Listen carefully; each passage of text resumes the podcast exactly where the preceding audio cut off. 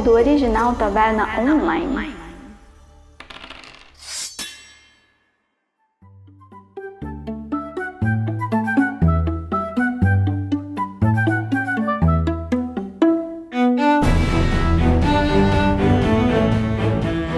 Sejam muito bem-vindos, aventureiros e aventureiras, a mais um podcast da Taverna Online. Eu sou Alan Camilo e hoje nós temos convidados especiais, mas talvez um pouco perigosos. Sim, estamos aqui com o pessoal do Vale das Trevas. Eles que têm um blog e um podcast especializado em Mundo das Trevas, que é um sistema de RPG com alguns cenários aí muito conhecidos, como por exemplo Vampiro a Máscara, que acho que é um dos, um dos sistemas mais conhecidos no Brasil, mais jogados aqui também depois do D&D, né?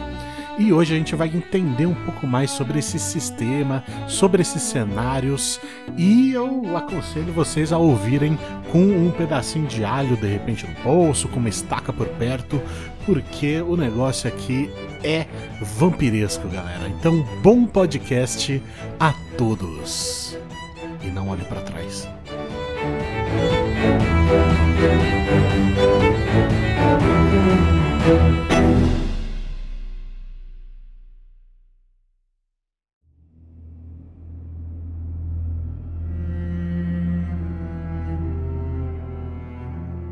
Fala galera, tudo bom? Vitor Taverneiro aqui e para mim, vampiro bom é vampiro com uma estaca no peito. Quer dizer, errei de novo.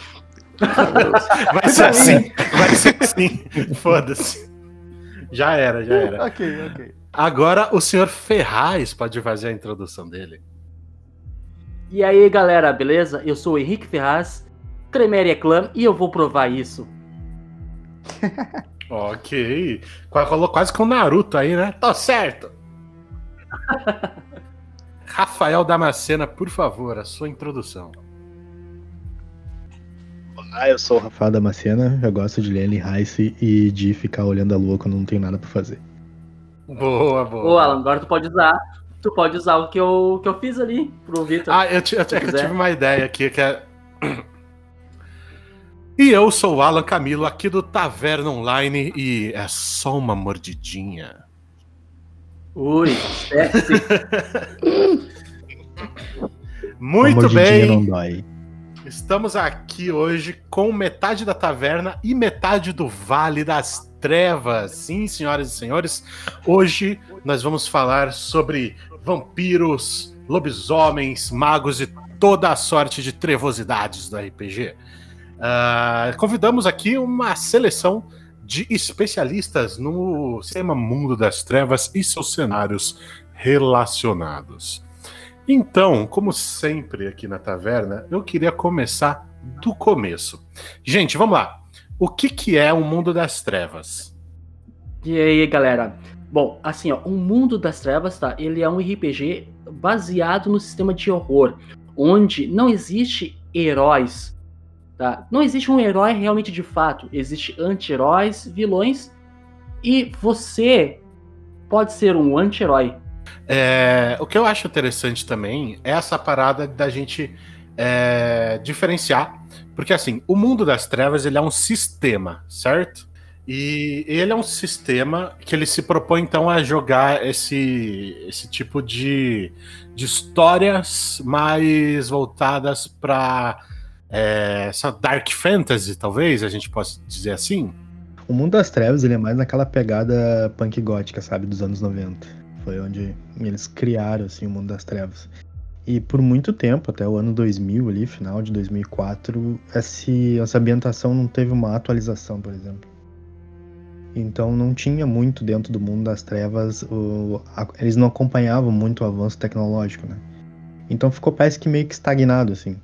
A moral parece que os vampiros sempre se vestiam de preto, com maquiagem escura no rosto e é, essas aquele cenário gótico mesmo, sabe? Que tu é. vê aquela maquiagem pesada, assim.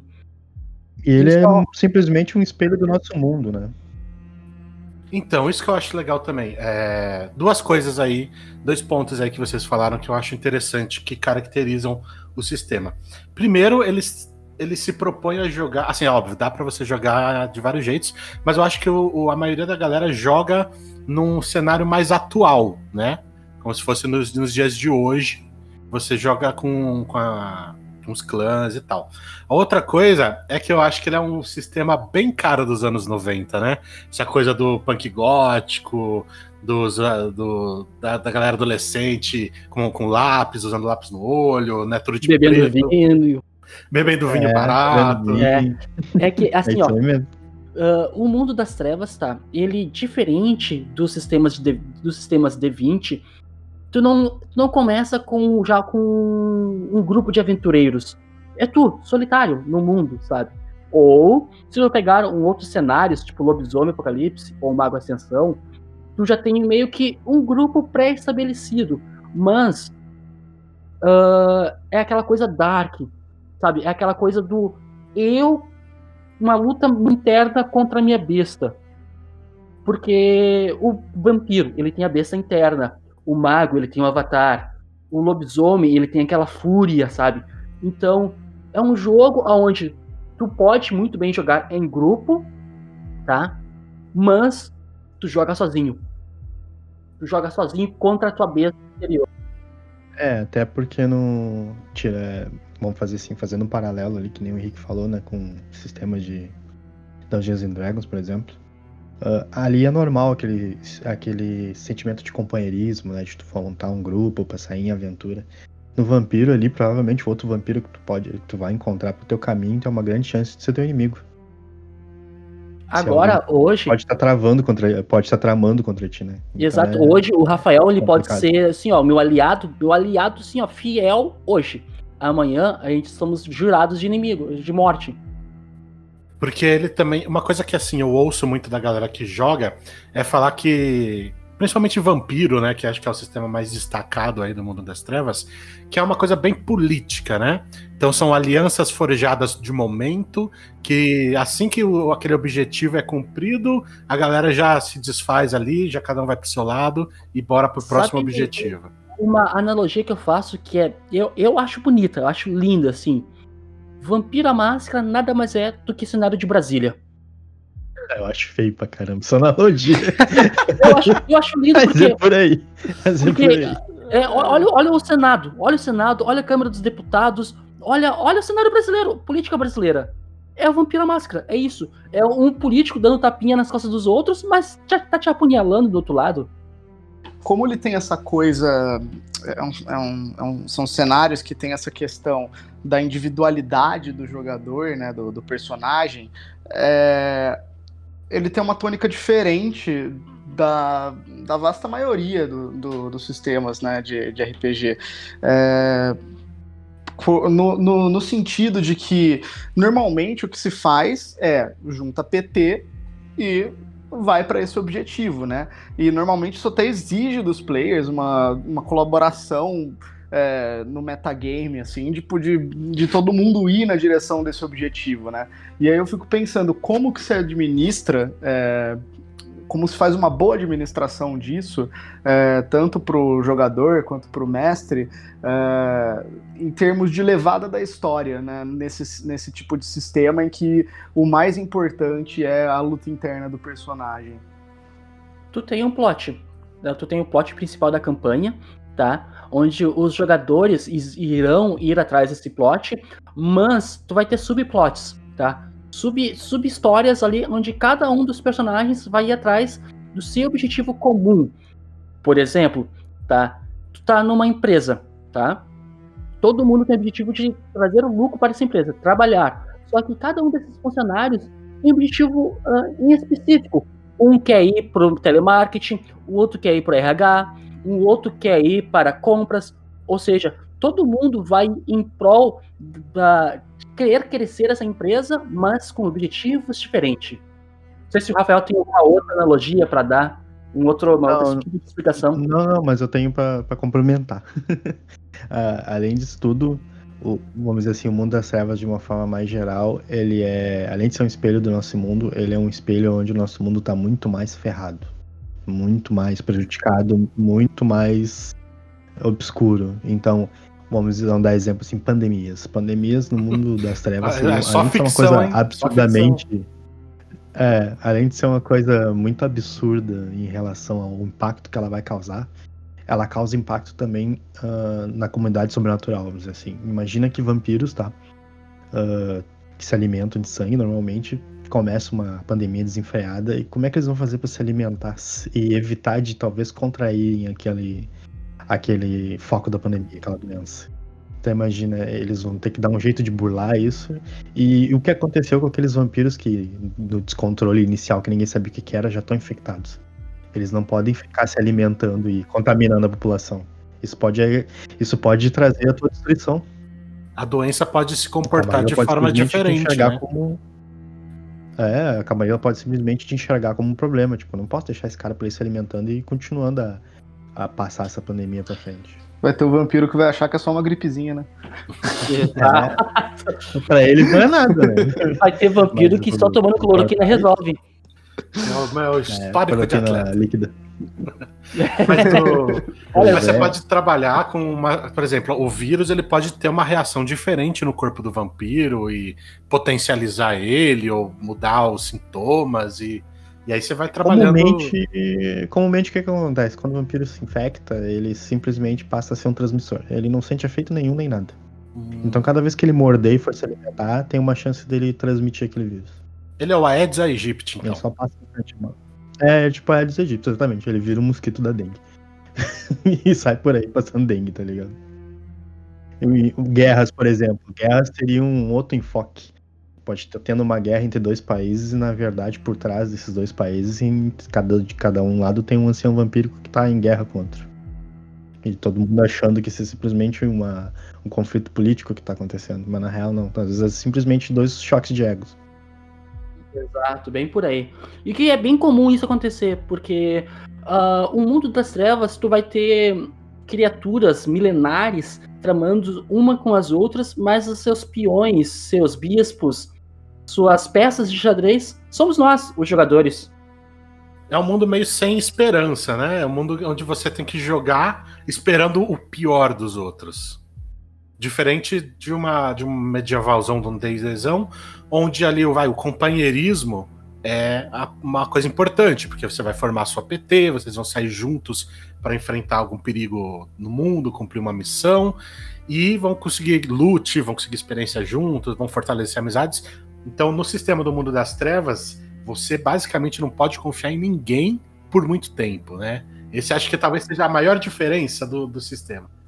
É? O mundo das trevas, ele é bem dark, assim, sabe? Ele tem, ele tem uma temática um pouco pesada, um pouco sombria em relação aos outros jogos, aos outros, os outros sistemas. Mas ele é muito gostoso de se jogar. Porque tu pode jogar em cenários que tu conhece. Por exemplo, Alan, tu pode jogar na tua cidade. Tu pode enfrentar sabe, o Zé da padaria. O Zé da padaria, esse que tu come pão todo dia. Esse, o Zé da padaria, ele pode ser um garou, ele pode ser um lobisomem. Tanto quanto a Maria, a Maria da farmácia. A Maria da farmácia tá travando pra ti. Eu imagino aquele criso de jalequinho vindo pra cima do cara. Pipoqueiro, É pipoqueiro. é pão falando, francês ou tu quer um croissant? falando nisso, é, em, em relação a, a, a- a quem pode ser é, o seu inimigo mortal ali naquele momento do jogo, e pensando também nessa questão de, de ser um cenário ah, bastante distópico, né, onde não existem heróis, como vocês tinham colocado é, anteriormente, eu queria perguntar para vocês quais são as polaridades desse cenário no sentido de tipo, ah, normalmente ah, a maioria dos sistemas, elas, né, onde existem, existe a possibilidade do heroísmo, você tem ali a, a dicotomia entre o herói, vilão e no máximo ali um neutro no meio, né? Se for pegar, sei lá, os alinhamentos do D&D, por exemplo. Victor, vamos pensar numa questão, tá? Qual é a concepção, qual o conceito de herói? O que, que te torna um herói? De quando você é um, um grupo, sabe, você é um paladino e quando você tá ali matando vários é, vários goblins, você não tá pensando na família que aquele goblin tinha em casa, entendeu? Então assim, você tá fazendo bem pra quem, né? Pra você. Pro próximo, não sei. Uh, tem pessoas tá, que possam escutar a gente, que já conhecem o mundo das trevas, e dizer, não, que os Garous, eles são heróis. Os Garous, eles lutam, eles têm uma causa nobre. Tá, vem cá. E Garous do tipo Senhores das Sombras, que eles fazem uh, coisas dúbias para o bem maior. É considerado um herói? É, o mundo das trevas ele tem aquele espectro que, tipo, para começo assim de jornada, quando tu enxerga o cenário, não tem herói. É, é a conclusão que tu tem que chegar. Não existem heróis. Os fins justificam os meios? É... Exato! É, é, tipo. Vou fazer o um paralelo com o Call of Cthulhu. O Call of Cthulhu não tem heróis, né? Ele tem investigadores. Então pode ser cultistas do mal que estão investigando, pode ser os, as pessoas comuns que esbarraram com os mitos e estão investigando, e pode ser, sei lá, pessoas que já conheciam os mitos e começaram a investigar de novos casos. É mais ou menos o mundo das trevas, assim, tipo, o vampiro, o lobisomem, o mago ele, além de ser uma criatura sobrenatural e um ser pensante, ele é neutro, vamos dizer assim. Uma hora ele pode achar que tá fazendo bem para ele, talvez para a comunidade sobrenatural, e tá fazendo mal pros humanos. E é possível jogar com um personagem essencialmente bom? É, é possível, com certeza. É possível sim. Tanto que tem estereótipos de clãs, tribos, facções, seja os seja a classe, entre aspas, que tu quiser dentro do mundo das trevas, tem aquela pequena, uma pequena parte de pessoas boas. Por exemplo, nós temos os salubres na antiguidade, eles eram bons. Nós temos os filhos de Gaia. Nós temos as múmias, nós temos as múmias que são ditos como os verdadeiros, como ditos como os verdadeiros heróis dentro do mundo das trevas. Olha só. Isso, inclusive, é uma coisa interessante, porque, vamos lá, então, o mundo das trevas é esse sistema para você jogar esse tipo de história. Dentro dele, a gente vai ter aí alguns títulos que são cenários, né? Ou seja, são lá, vai, ambientações e personagens específicos que você pode jogar. Entre eles, nós temos, acho que talvez seja o título mais conhecido do mundo das trevas, que é o Vampiro a Máscara né? Que acho que foi um puta sistema que ganhou uma relevância enorme aí nos anos 90, que todo mundo hoje conhece.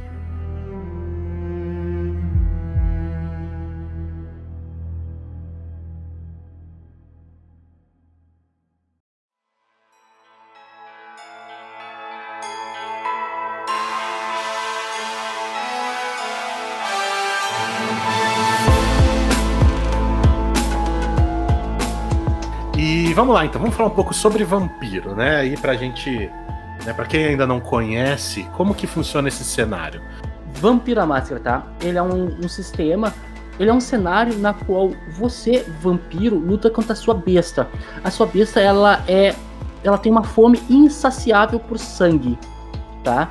É um cenário punk gótico, onde o sombrio e uh, o o egoísmo toma conta. O primeiro objetivo vem o clã. Depois vem a seita na qual eu pertenço. Camarilla, Sabá, independente, anarquista. E depois o resto.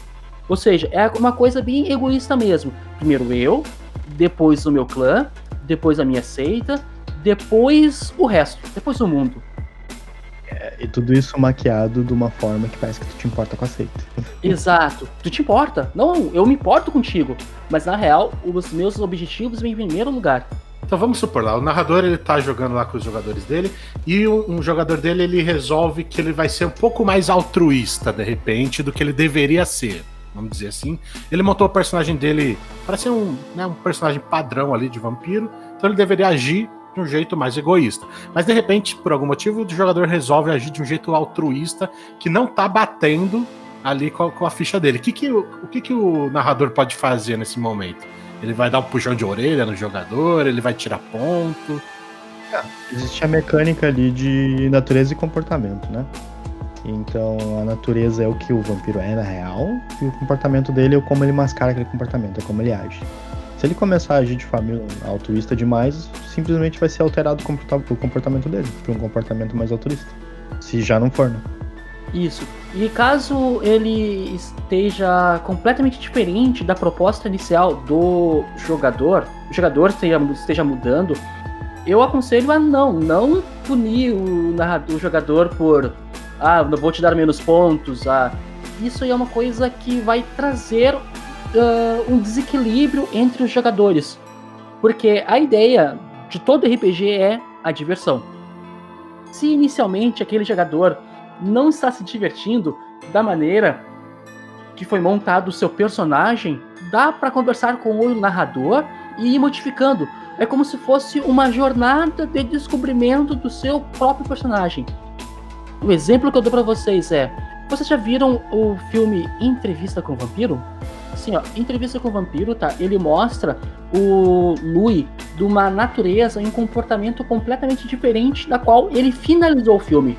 Ou seja, ele durante todo o decorrer do filme ele foi se mutando, ele foi se transformando ao qual ele é no final do filme. Isso pode acontecer com os jogadores. Eles começarem de uma maneira, tá? Só que para não mudar abruptamente? Eu, como narrador, eu aconselho, converse com seus narradores e jogadores que o personagem ele pode ir se modificando no decorrer da, da campanha. Pode ser que seja mais divertido e prazeroso isso. O autodescobrimento. Uhum. Isso é uma coisa que a gente fala bastante quando a gente toca no assunto aqui na taverna, né? Sobre construções de personagens, sobre arco narrativo. Que é assim, assim, você quer mudar, o, o, seu personagem ele mudou durante a história, tudo bem, não tem problema. A história, muitas vezes, né, quando a gente joga RPG, seu personagem vai passar ali por situações traumáticas ou por situações de heroísmo, né, ou situações de, de super é, emoções fortes que vão fazer ele mudar, né? Faz sentido no arco do personagem, faz sentido na jornada do herói. Então, tudo bem o seu personagem mudar a, o jeito dele, né? Desde que isso faça sentido na história, é o que a gente sempre fala. É, não é incomum acontecer algo muito marcante pro personagem, ao qual ele mude de comportamento, né? Podia ser um personagem que confiava em todo mundo e aí ele foi brutalmente enganado durante a campanha, ele passa a não confiar mais em ninguém. Ou ele era um cara muito mal, que acabou descobrindo compaixão e que acabou se compadecendo e mudando, deixou de ser mal, começou a ser bonzinho. Tem, tem várias formas, né? Muito, muito que acontece isso que às vezes dá pra ver, tem ali na, naquele seriado que era bom e terminou ruim do Game of Thrones, né? Que tinha o. que tinha o cão, né? O cão ele era um cara que ele era egoísta, ele era muito malvado, ele matava e não tava aí. Conforme ele foi andando com a área, ele foi amolecendo, né? E aí, mais pro final, ele já tava um cara mais, mais tranquilo, assim, mais sociável, já tava até um pouco mais bonzinho, vamos dizer assim. E por outro lado, a gente tem a Daenerys, que muda completamente do nada e não faz sentido nenhum e você é simplesmente obrigado a aceitar. É, são dois exemplos, né? Uma mudança que faz sentido e uma mudança que não faz sentido nenhum. Não faz sentido, exatamente. Foi muito abrupto, que nem o Henrique falou. Tipo, quando é muito abrupto assim, fica. What? Como assim? Não tô entendendo nada. Exato, bem por aí. Eu acho que a palavra-chave é verossimilhança. Né? É, quando a gente está falando da construção de uma, de uma narrativa, né? é, seja a, a, do personagem em si, seja do plot geral do sistema, eu acho que dá a tônica daquilo é, ter um sentido é, divertido e imersivo é o quanto aquilo dialoga com a possibilidade é, que a gente tem na, na, na, própria vida de mudança, né? Quanto isso é, funciona até como uma metáfora da coisa, né? Então, é, quando você tem uma mudança muito bruta que não faz sentido, isso desconversa com a nossa realidade, né? Com o modo como a gente interpreta as coisas no mundo real, né? É, e quando a gente tem uma construção mais uh, utilizando aquilo que acontece na história, uma mudança que utiliza de um determinado evento que aconteceu para se sustentar, é, isso dialoga com como a gente funciona enquanto ser humano, né? E dá uma imersão para coisa, eu acho. E eu queria saber o seguinte: o Vitor, ele jogou uma one shot, acho que de vampiro faz pouco tempo. Eu queria perguntar pro Vitor. Vitor, qual foi o seu clã nessa one shot que você jogou? Cara, ó, eu joguei essa one shot é, e joguei uma outra vez há muito tempo atrás, né? Uh, nessa one shot eu comecei como. Uh, comecei não, eu. Né, foi minha personagem, meu clã escolhido. É, eu fui uma seguidora de Seth, que ela era uma fanática que ao mesmo tempo era uma acadêmica, né? É, e aí isso, eu achei isso bem legal em termos é, de desenvolvimento do personagem, né? Por conta de, de, de, dessa nuance, né? Porque, enfim, na vida real, né, a gente, a gente sabe que você ser fanático e acadêmico não, não funciona, né? E, mas ali existe um background que, faz, que dá um sentido pro fanatismo dela, né? E outra vez que eu joguei, que eu, que eu achei que, que daí foi na época que assim, né, eu tava começando no RPG, eu joguei de Tremere. Tremere que fala. Boa, boa, boa escolha, meu velho. Boa, é, então, eu vou, boa eu vou puxar a sua fase inicial, a sua frase Não, inicial, capaz, que eu acho que é aquilo assim. Só que assim, por você, cara. Eu morri tão rapidamente, mas Pois tão então. rapidamente. Porque o problema que, eu- que eu, que eu senti na, na, na época, né, é que, nossa, você tem. Você, assim, você tinha que ter uma certa experiência de jogo, né? Eu ali com meus 12 anos de idade, quando eu joguei essa, essa primeira aventura, eu achei que numa missão de stealth, que a gente tava tentando invadir uma fazenda, era uma boa usar caldeirão de fogo num cavalo. Pois então, né? Eu acordei a fazenda inteira e morri, porque, não- né, sei lá, não rolou, não, não rolou, né? O Tremere bancar. Torrar o sangue um do cavalo, gente. cara. É, então, que- é porque, assim, a minha, no meu raciocínio de criança, Pobre é, cavalo. fazia um puta sentido queimar o sangue do cavalo em vez do cara que tava em cima dele. É, para desmontar ele do cavalo, entendeu? Eu Só, eu fui pela via mais complicada da coisa. ali. É, que é linha de visão, né? Tava vendo o cara e o cavalo, aí tu foi no cavalo. Exatamente. nada a ver É maior, história. né? É maior? É maior? Não tinha nada a ver com a história. É, Mas eu achei um, um clã bem afogado. interessante. É, achei ele bem. Eu curto muito a, a, a ideia da taumaturgia. Eu acho isso, tor- isso torna o clã muito interessante. Assim. É, Acho que é o, o aspecto mais ah, divertido pra mim da- daquele clã. Vitor, ah, nós temos como base 13 grandes, 13 grandes clãs lá na Vampira Máscara. Sete da Camarilla, dois dos do Sabá e quatro dos independentes. Todos os clãs têm suas peculiaridades. Todos os clãs são gostosos de se jogar, tá? Claro que cada jogador vai ter uma particularidade, uma peculiaridade. Mas todos os clãs são bons de se jogar.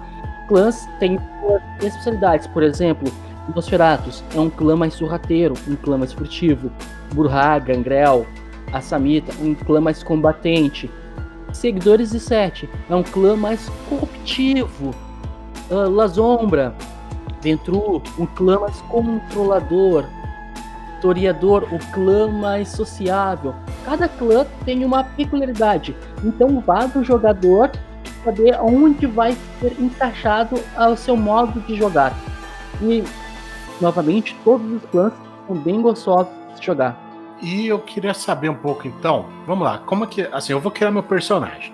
Eu começo escolhendo o que vai. Vamos, vamos fazer um paralelo aí, que seria a, a raça do meu personagem, ou a classe do meu personagem, que aqui é chamado de clã, certo? Que é o que o Henrique acabou de falar. 13 grandes clãs. E cada clã tem um- uma particularidade, né? É, normalmente os 13 grandes clãs têm 13 fundadores que são conhecidos como os antediluvianos. São vampiros que foram criados pelo considerado primeiro, que é Caim, antes do dilúvio. E aí aconteceu o dilúvio de Deus e acreditam que todos eles sobreviveram, por isso que são antediluvianos. Tipo, eles são antidilúvio, eles sobreviveram ao dilúvio. Cada um deles fundou uma família, vamos dizer assim, clã de vampiros. E é possível distinguir que é, aquele vampiro é daquele clã pela maldição que ele sofre. Como, por exemplo, todos os brujás costumam ter o pavio curto. Então todo mundo sabe que vampiros de pavio curto normalmente são burras, eles se identificam como burras. Pode existir um vampiro de outro clã que é esquentadinho? Pode, pode, com certeza.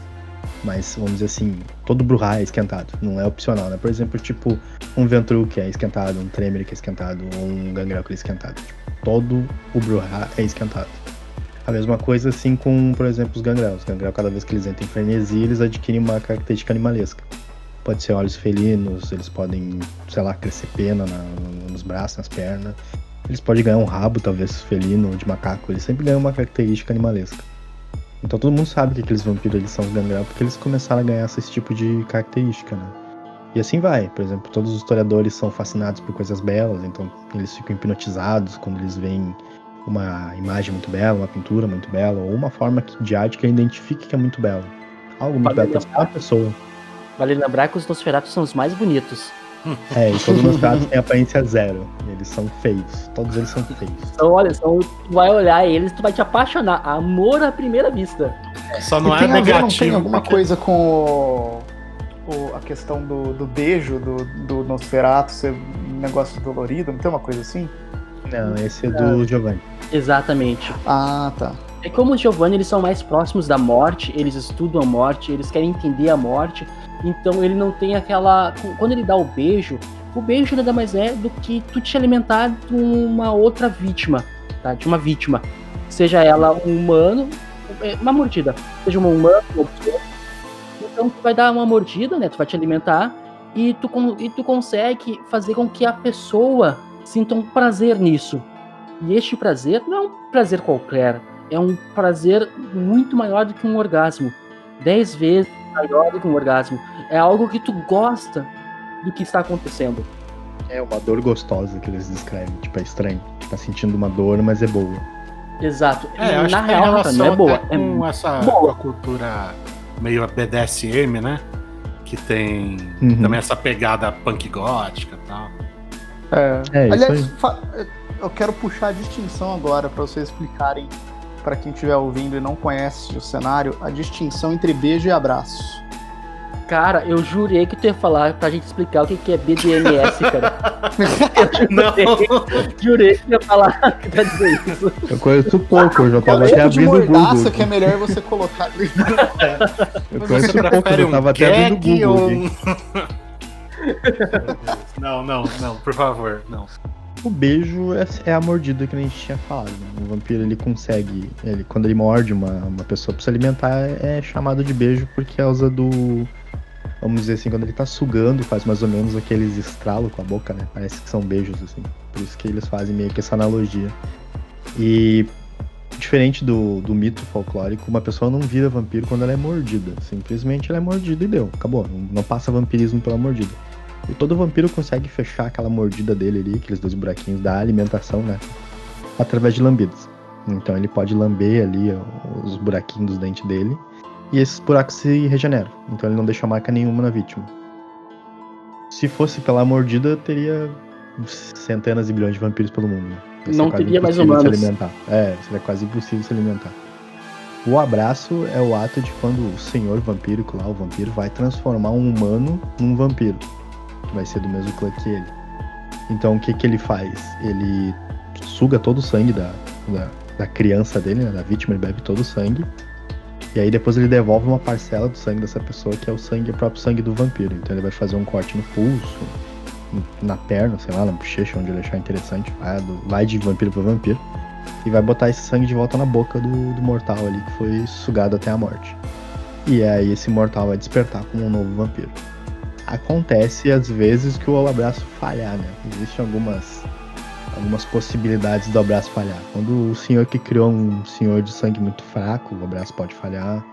Ah, se a pessoa que foi escolhida para vítima do abraço foi muito boa, às vezes, vamos dizer assim, que às vezes tem uma fagulha de esperança no mundo, o abraço pode falhar. Simplesmente ela vai pro céu, vai pro destino Santificada, dela melhor e ele dizendo. não volta. É, não, pode ser até pessoas comuns, sim. É um humano muito bom. Ele era um humano de muita, muita bondade no coração e às vezes, vamos dizer assim, que as forças benignas do mundo das trevas às vezes cata essa alma e o abraço falha. Pode E falando nisso, é, né, essa questão do sangue ralo, e, e- e acho que, se eu não me engano, é, me corrijam se eu estiver errado, mas isso vai implicando na, até na dissolução da capacidade que você tem de controle dos seus poderes, né, da, da intensidade que você tem, aquele, do poder que o antediluviano teria. Eu queria que vocês falassem um pouco sobre como que rola a questão da guerra geracional, que é uma coisa que eu, eu, eu não entrei muito em contato com isso no sistema, mas eu eu vi que, que tem uma questão desse, desse âmbito na, entre as, entre as como- raças, os antediluvianos. Como o Rafael, como o Rafael falou anteriormente, existem os antediluvianos. E existe o mito do primeiro vampiro, que é o Caim. Após o Caim, seriam as segundas, terceiras, quartas, até ah, o sangue fraco. Quarta, décima quarta geração e décima quinta geração. E o que, que acontece? Ah, ultimamente, tá, uh, digamos que os vampiros mais vistos estão lá entre 13 terceira geração e décima geração. O vampiro de oitava geração, ele, ele é um vampiro extremamente raro e geralmente ele se dá na classe de príncipe. Príncipe é o governante daquela cidade, é o que responde por todos os vampiros ali presentes. Se você quer entrar na cidade, você tem que ter a permissão do príncipe. Isso é claro, a visão da Camarilla. Então, o que, que acontece? Essas gerações elas ficam brigando entre si porque quanto menor a tua geração, oitava, sétima, sexta, mais forte tu é, mais poderoso tu é, mais capacidade de sangue tu pode adquirir no teu corpo. E quanto menor tu for, olha, seus poderes são inenarráveis. É, é, a gente, é, os vampiros chamam de jihad, né? Todo o conflito que ele tem entre eles, eles acabam chamando de jihad. E é uma coisa que remonta à antiguidade, por exemplo. Os vampiros mais velhos sempre comandaram os mais novos. Até que aconteceu uma revolta dos mais novos e tiveram que se criar leis para isso, para os mais velhos continuarem ainda no controle, que se chama de aceita camarila, né? Então, é, é comum, por isso que a gente falou lá no início lá, cada vampiro tem o seu objetivo pessoal, né? E às vezes tu fica impedido de conseguir realizar esse objetivo porque os mais velhos estão te controlando para fazer outra coisa. Manipulando. Estão te manipulando, eles estão te controlando. Às vezes é até por através de disciplina, laços de sangue, coisas do gênero. Então é normal que os mais jovens, ao com tempo, comecem a se revoltar. Porque a sociedade vampírica, ela, apesar dela ter um certo dinamismo, ela ainda é muito estática. Então aquele cara que é poderoso, eh, que tem altos cargos dentro do, da sociedade vampírica, sociedade vampírica, ele não vai querer perder esse cargo. Então os outros nunca vão ter chance de poder ascender ao cargo daquele cara. Porque também, de certa forma, eles são imortal, né? Então se o cara puder ficar 500 anos mandando, ele vai ficar 500 anos mandando. Mas alguém vai querer ficar 500 anos obedecendo? É, faz sentido. Mas uma coisa que eu ia perguntar também, é, em, em, relação à coisa mais mecânica do jogo, é, mas como que isso se, se, se puxa para pra narrativa, né? Porque eu, eu, eu, eu li uma vez que, tem, que tem uma mecânica de que você pode uh, subir de geração, né? Você, se você, sei lá, se você é um vampiro de décima geração e suga o sangue de um, de uma, de um cara de oitava, não sei exatamente como que é, eu vou pedir pra vocês explicarem também. Continu... É... Continuando então o que o Rafa tava falando e já pegando já a explicação, nessa revolta, antes de criarem a Camarilla, a seita, muitos vampiros começaram a matar os seus senhores na forma de Diableri. Diableri nada mais é na qual você vai sugar o sangue de outro vampiro, sugando todo ele até sugar a alma daquele vampiro. E isso tu consegue baixar de geração. E tu consegue adquirir um novo status, um novo poder, sabe? Tu consegue ter uh, mais capacidade de armazenamento de sangue, mais capacidade de aprendizado de disciplinas, ou seja, a, os vampiros eles começam a diabilizar uns aos outros porque o sangue é viciante, ele é gostoso. Quanto mais tu bebe, quanto mais tu consome, mais tu quer. Então, os vampiros mais velhos, eles foram obrigados a criar essa seita, a Camarilla, para impedir e criar que os vampiros mais novos devorassem todos os mais velhos. Mas além do status físico, né, da, da questão do poder que aumenta, da questão do, da, do banco de sangue é, que, fica maior, é, em termos de sociedade, um vampiro que cometeu essa prática é, e, e, subiu de geração, ele é visto pelos outros vampiros de, da mesma da, da geração a qual ele se igualou como um membro dessa geração ou ele é mais visto como um pária, por exemplo? Ou um usurpador, né? Alguém que tá ali sem direito. É, que nem os Family, por exemplo. Depende, depende. Os é que assim, por exemplo, usurpadores. Tem clãs, tá? Que é o clã dos Assamitas, eles têm a prática de uh, diabilizar vampiros de outros clãs, tá? Mas, em sua grande maioria, vê, eh, os vampiros veem isso como uma uma mácula, um pecado, isso, isso como algo errado, errado de se fazer. Claro que isso foi dito pelos anciões, com medo dos mais novos, que isso era errado. Então todos os vampiros começaram a crer que isso é errado. É, a Diablera ela é um crime, tá? A Camarilla, a maior seita de vampiros, ela, é, ela considera isso um crime. E ela considera que todos os vampiros, querendo ou não, mesmo de outras seitas como Sabá, os anarquistas, estão todos sobre as leis dela. E ela diz que Diablera é crime, punido com a destruição da pessoa que fez. Então, mesmo que tu não seja da Camarilla, ou seja de outra seita, e tu vai lá e tu comete o ato de fazer uma Diablera, tu fez um crime.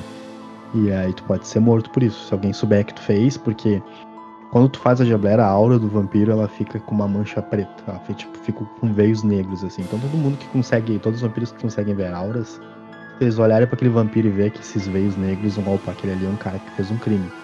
Ele vai te denunciar e provavelmente vão abrir uma caçada para te destruir. Isso é considerado crime, né? Porque, porque é uma, é uma autopreservação, né? Por exemplo, é dito que o direito de diaber só pertence aos mais velhos. Então, por exemplo, se o mais velho criou uma cria, aquela cria tá muito rebelde, ele pode ir lá falar com as autoridades e eles liberarem, não pode ir lá e destrói ele, pode diabolizar ele. Pra gente abranger, é, abranger mais coisas do mundo das trevas, vamos falar um pouquinho então sobre outros dois cenários que a gente tem além do vampiro, né? Que é o lobisomem, o apocalipse e Mago a Ascensão.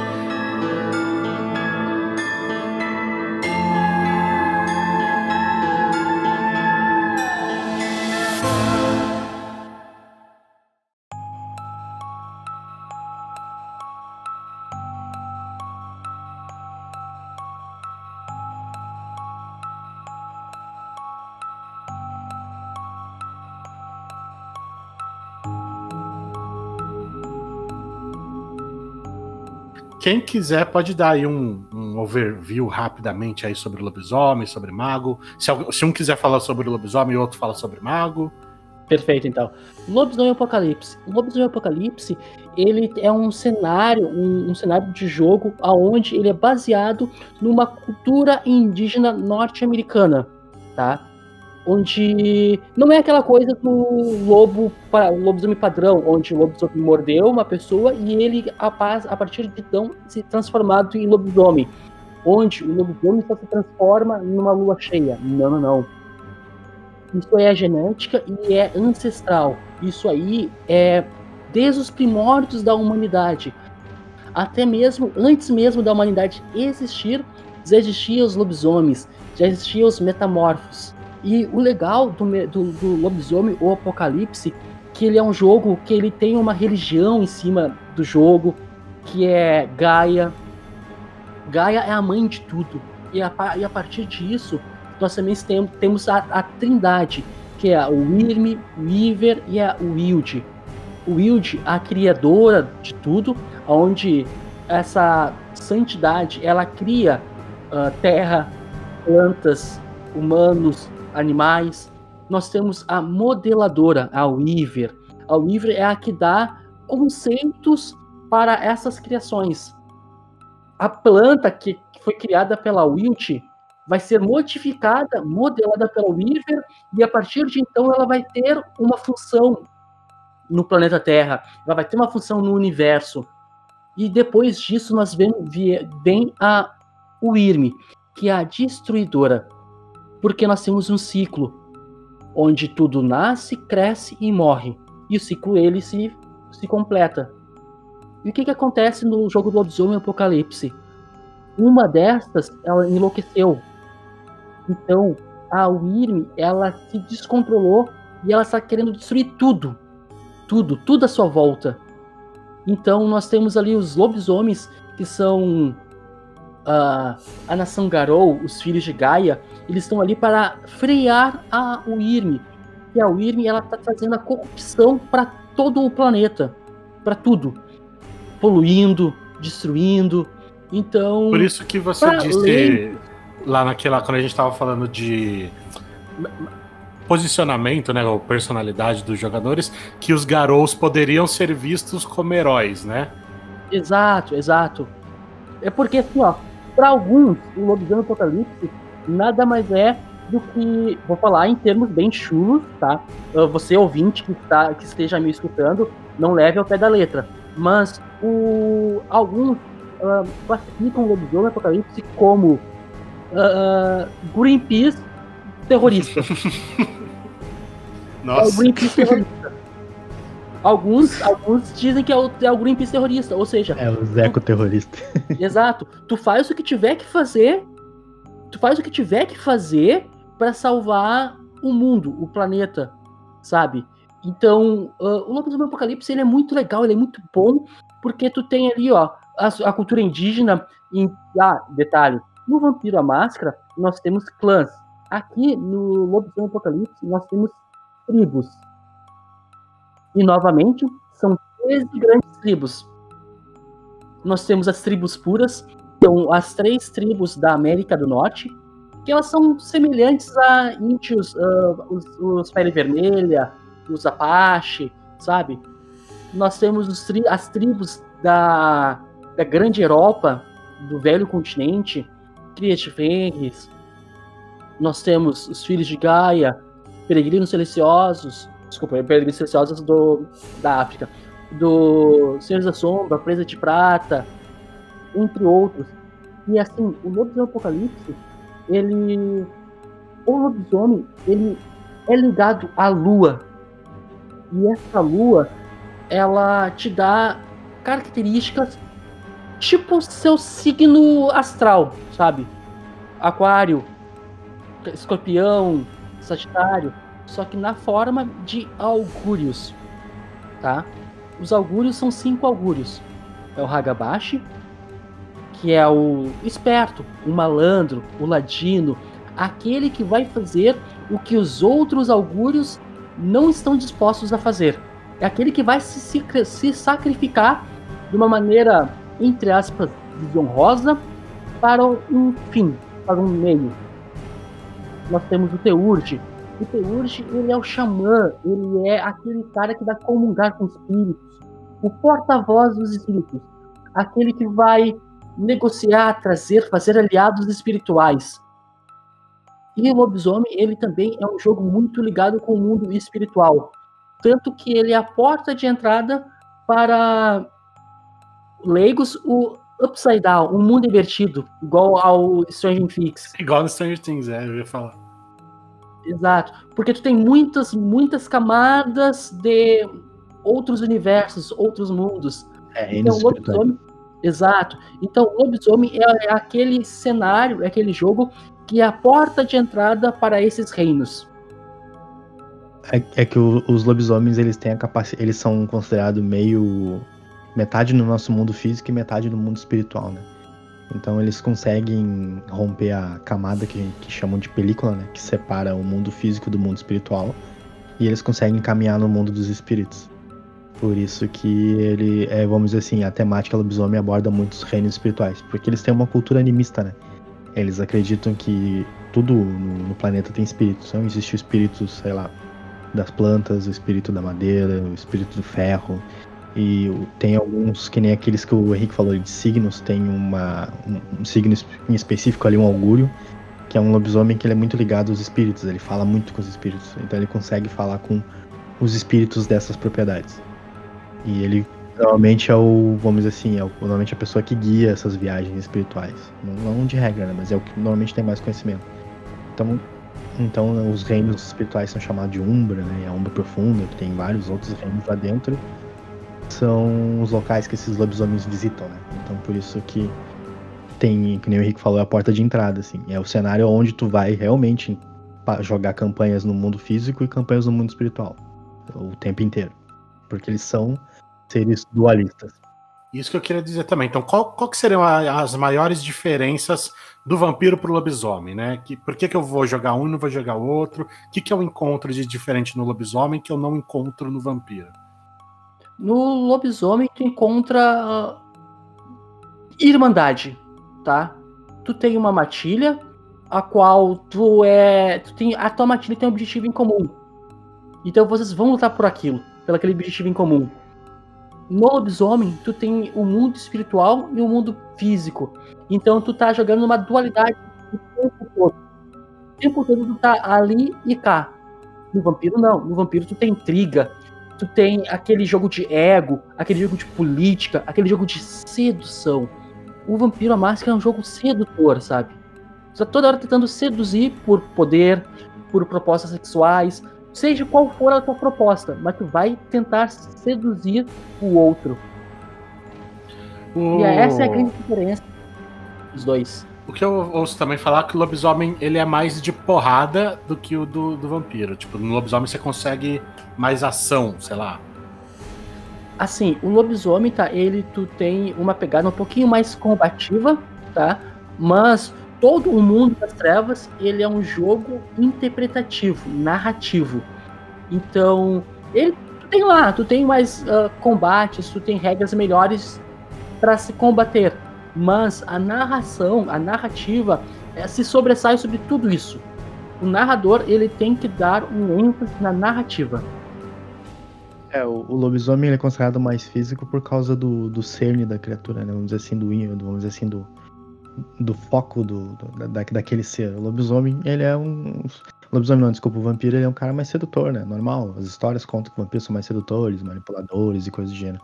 O lobisomem ele é mais próximo de lobos, né? Então é mais fácil ele resolver as coisas com, na agarrada e na mordida, resolver os problemas dele assim, do que.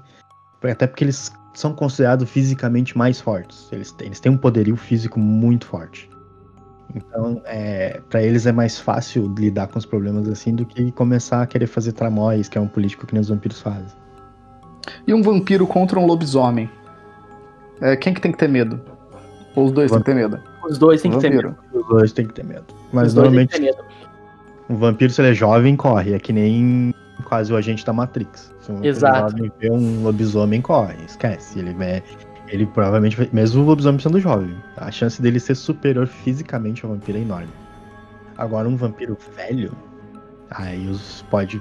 Aí inverte os papéis. Só para finalizar, o lobisomem ele tem uma pegada muito mais física, enquanto o vampiro tem uma pegada muito mais social.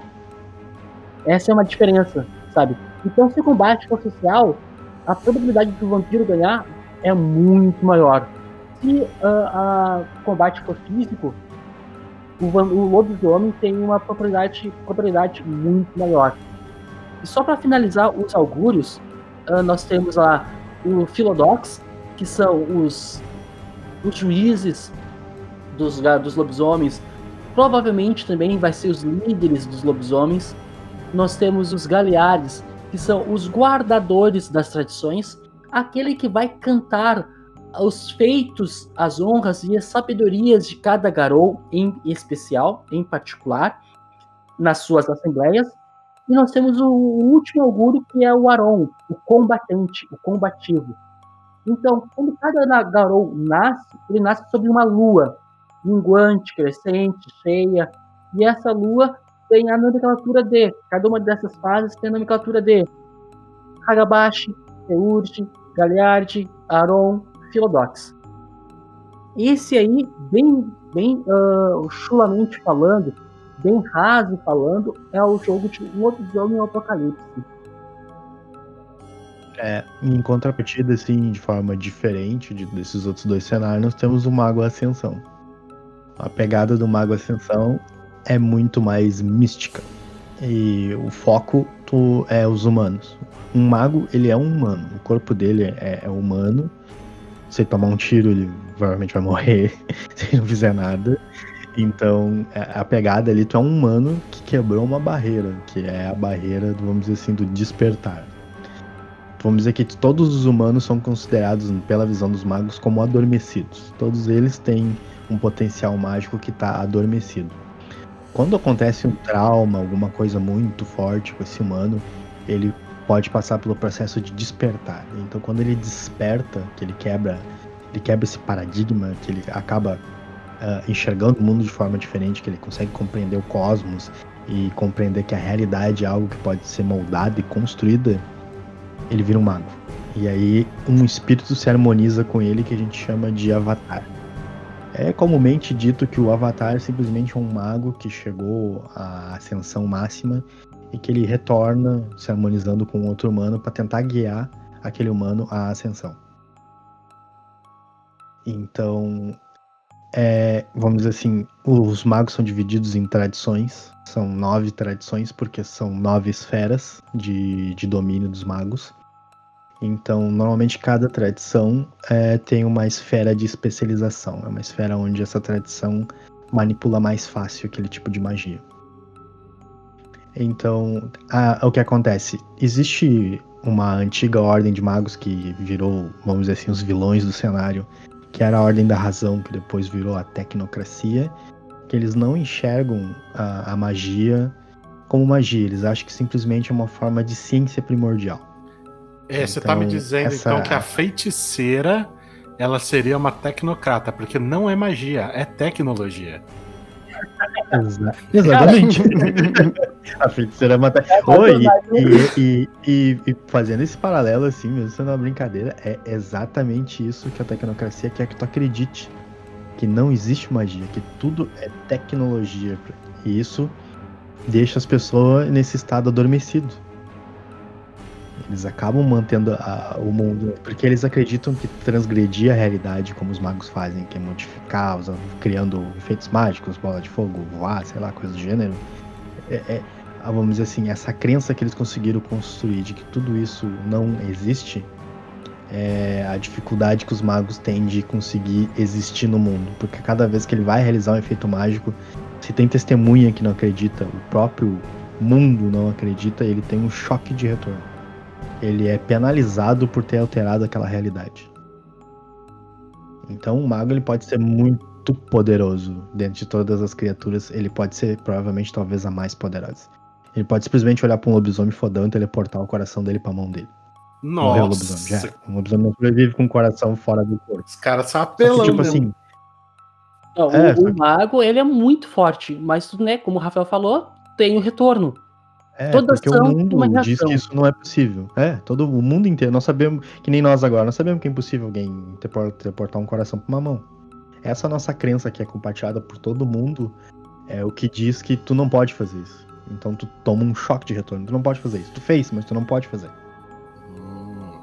É como se Essa você é a quebrasse a de realidade, mas, você, mas a, a, a crença popular ela dita o que é possível ou não. Se as pessoas acreditam que é possível, é possível.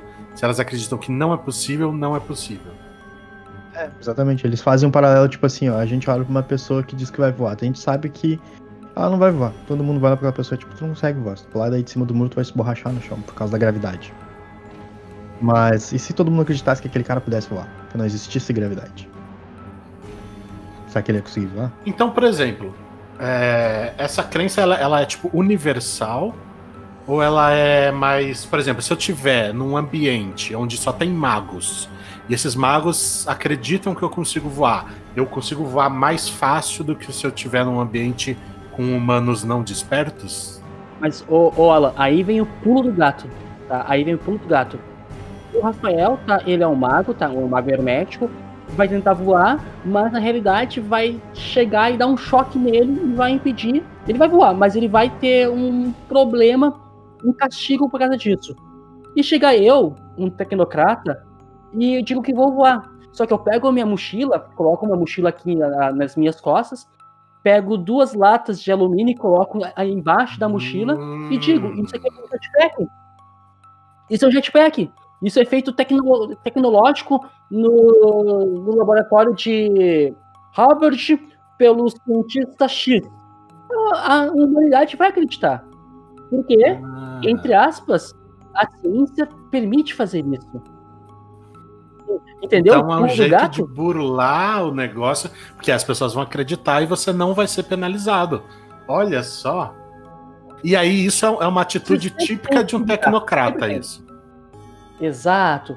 O tecnocrata ele vai fazer algum experimento científico para dizer que não é magia.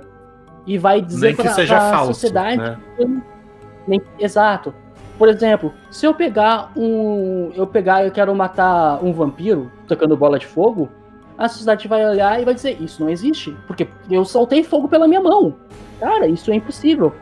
Mas se pegar um isqueiro e um, um spray para matar mosquito, ele vai soltar fogo. Mas e se aumentar a intensidade desse fogo? É aquela coisa de efeitos, por exemplo. eh, São considerados como efeitos vulgares e efeitos coincidentes. Então, tu lançar uma bola de fogo é algo muito vulgar. Tu sair voando é algo muito vulgar. Sei lá. tu fazer um carro levitar é uma coisa muito vulgar. Então, tua, penalidade para isso vai ser muito mais horrível.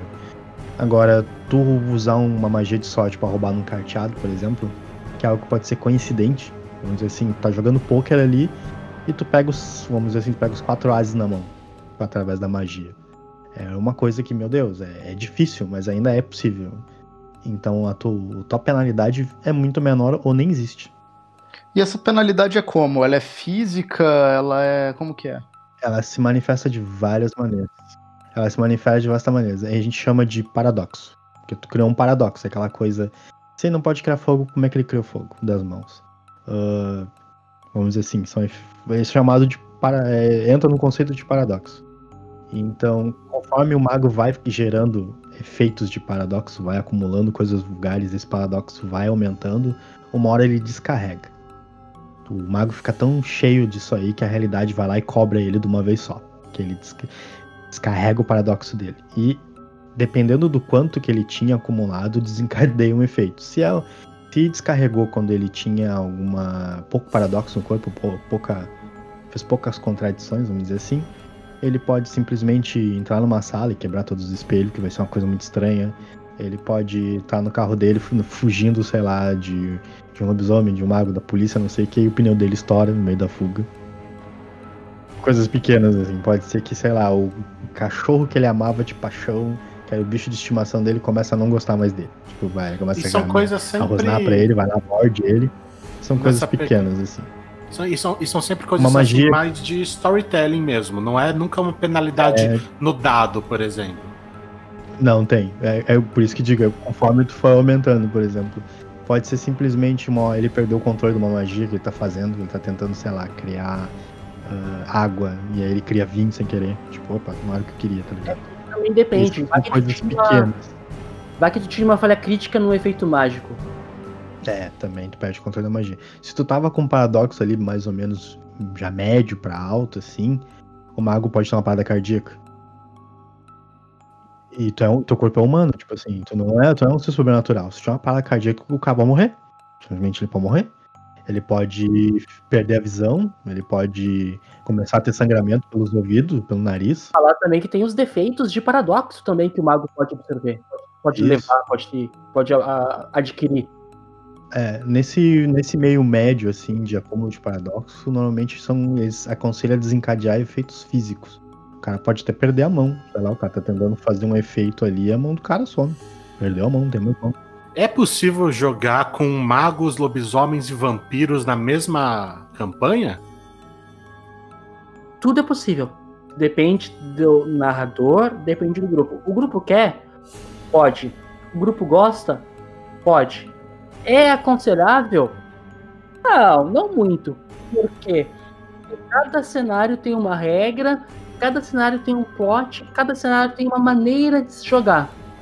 Tipo, os, os cenários são independentes. Eles não, eles não ficam ligados um com o outro. A lore, sim. A lore é ligada, é uma lore única, onde os acontecimentos eles vão influenciar um no cenário do outro, mas em vias de regra isso não funciona. Exemplo que eu vou te dar: tem um vampiro, tá? O vampiro tem o poder do vampiro. O vampiro vai, vai utilizar esse poder no lobisomem. Só que esse poder ele diz o, o, a dificuldade é a humanidade do lobisomem, do, do alvo. Não, peraí, o lobisomem não tem humanidade. Então como é que, vou, como é que vai ser a dificuldade? Daí o mago diz: Ah, o, eu vou pegar e vou. O lobisomem diz: ah, vou fazer isso e a dificuldade é a gnose do alvo. Tá, mas o alvo é um mago e o mago não possui gnose. Como é que faz? Ou seja, em termos de regra, os cenários são incompatíveis. Em termos de lore, eles são completamente compatíveis. A lore, ela anda bonitinha entre todos os cenários. Tu quer fazer? Tu pode fazer. Tu pode, tu pode fazer tudo. Tu pode fazer tudo. Então, o teu grupo, ele tá disponível a fazer isso? Faça. A diversão é de vocês. Se vocês se sentem à vontade de fazer isso, olha, tu pode jogar Pantera Cor-de-Rosa no cenário do Vampiro à Máscara. Tu pode, é o grupo de vocês que querem. Se o grupo está disponível a fazer isso, se o grupo gosta e quer, vá. Vocês têm total liberdade para fazer. Mas. Isso foi uma falha da editora, né? A editora, quando criou os, os, os cenários, infelizmente eles criaram de forma independente. Então, para as pessoas que escreveram, cada autor que escreveu para aquele cenário, eles não se conversaram entre eles enquanto o projeto avançava. Eles simplesmente foram desenvolvendo, desenvolvendo, desenvolvendo.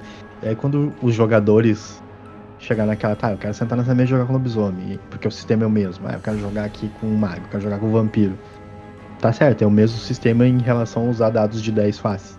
Mas na hora que começou a misturar uh, poderes entre eles, já não tinha. A regra já não acompanhava mais, não existia regra para isso. Ah, tá. Se tu quer fazer, tu pode fazer. Agora, se o narrador vai ter um equilíbrio em relação a regras, aí é uma coisa totalmente diferente. É, alguns livros tentaram trazer alguns exemplos para te poder fazer isso, mas mesmo assim ainda não ficou compatível.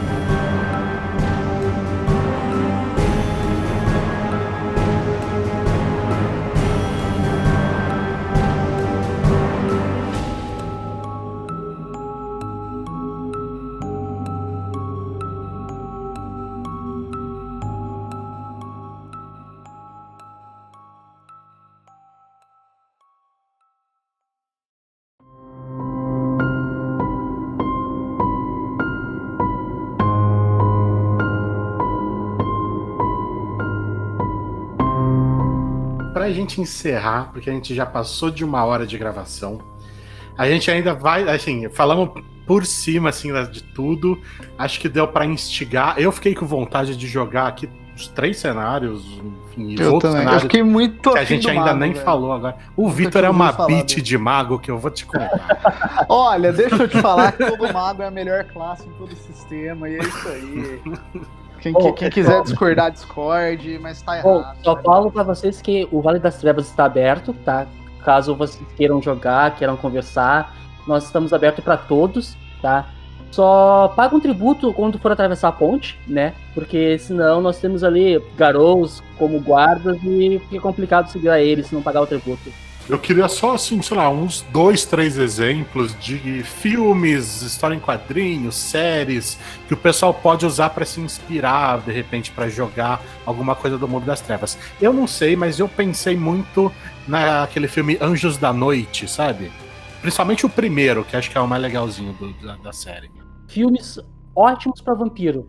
Entrevista com o Vampiro e Drácula de Bram Stoker.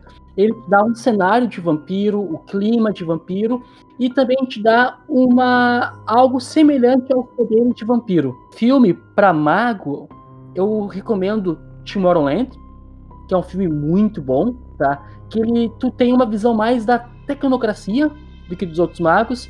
Matrix também é um filme bom. Aqui tem um filme que é, é, é o meio sessão da tarde, mas dá, um, dá, pra dar, pega, dá pra dar uma pegada de mago, que é o Pacto, também é, é bom. Ah, deixa eu ver o que é mais. De livros, assim, eu aconselho Rice. É perfeito pra, pra clima de vampiro. Lobisomem, infelizmente a gente não tem pro, pra pegada do Lobisomem Apocalipse, a gente não tem algo muito próximo. Eu acho que aquela regravação do Lobisomem é bom até de ver, que tem o Anthony Hopkins, que ele, que ele vai pra, uma, pra África e aí ele volta e aí ele vira lobisomem e morde o filho dele. Que até tem uma cena que ele se transforma lá no meio do- dos médicos e mata todo mundo, que é o remake, né? Também serve um pouquinho. Quadrinhos. Pra quadrinho tem, tem bastante quadrinho, tá? Tem uns quadrinhos que são oficiais da White Wolf. Se der uma procurada, eu acho. Deixa eu ver o que é mais. Tem, tem o Blade. O Quadrinho. Blade é, é um personagem, né? É, um personagem, Blade também rola. O filme também, o primeiro filme até. Eles passam na questão de ambientação. Não tanto da, do conhecimento, mas a ambientação é aquilo ali mesmo. Tipo, cidades sujas, dominadas por Querem vampiros. ver, quer- querem ver uma personificação bem boa, fidedigna, fidedigna de uma de uma aparição de um lobisomem? Helsing. Helsing tem, mostra ali como é que Helsing, né? Van Helsing. Helsing. Van Helsing mostra como é que é, como seria um lobisomem na sua forma de Crinos, que é a forma de combate deles. É Uhum. perfeito. É o melhor lobisomem Putz, que eu já vi eu- no cinema foi aquele. É muito foda É, né, o aquele, aquele filme é da hora. Eu curto. Aquele lobisomem é perfeito. Acho que agora então vou abrir para vocês então fazerem o jabá de vocês. Chama o pessoal para ouvir o podcast, ver o blog, enfim, fala onde vocês estão, o que, que vocês fazem, para o pessoal que se interessou aí no mundo das trevas poder ir atrás de mais conteúdo e aprender e jogar com a galera. Bom, nós somos o Vale das Trevas da Ponte para cá. Você nos encontra em todos os agregadores, tá? O nosso podcast. Nós falamos sobre. Atualmente estamos falando sobre Vampiro Máscara, e seus clãs, lore, história, mecânica, como jogar. Nós nos aprofundamos no, na questão do Vampiro à Máscara e estamos também escrevendo artigos dos outros cenários, tais como Homem, Vampiro, Demônio e Mago. Siga nas nossas redes sociais. Twitter, arroba Vale das Trevas, Instagram, arroba Vale das Trevas também. Facebook vai achar nossa página lá como Vale das Trevas da Ponte pra cá. E pode nos encontrar lá no nosso blog, que o endereço é www.valedaservas.com.br. E era isso aí. Só para então finalizar o nosso jabá, o legal dos nossos episódios é que sempre trazemos alguns convidados de peso ou que amam falar sobre assunto em específico. Sempre trazemos uh, convidados para dar uma imparcialidade no assunto se eu ou o Rafael a gente não compreende exatamente 100% daquele assunto, os convidados irão compreender 100% do assunto. E agora a gente vai ter que marcar, cara, vai ter que marcar uma one shot aí, alguma coisa. Que eu quero jogar vampiro, quero jogar lobisomem, quero jogar mago, quero jogar tudo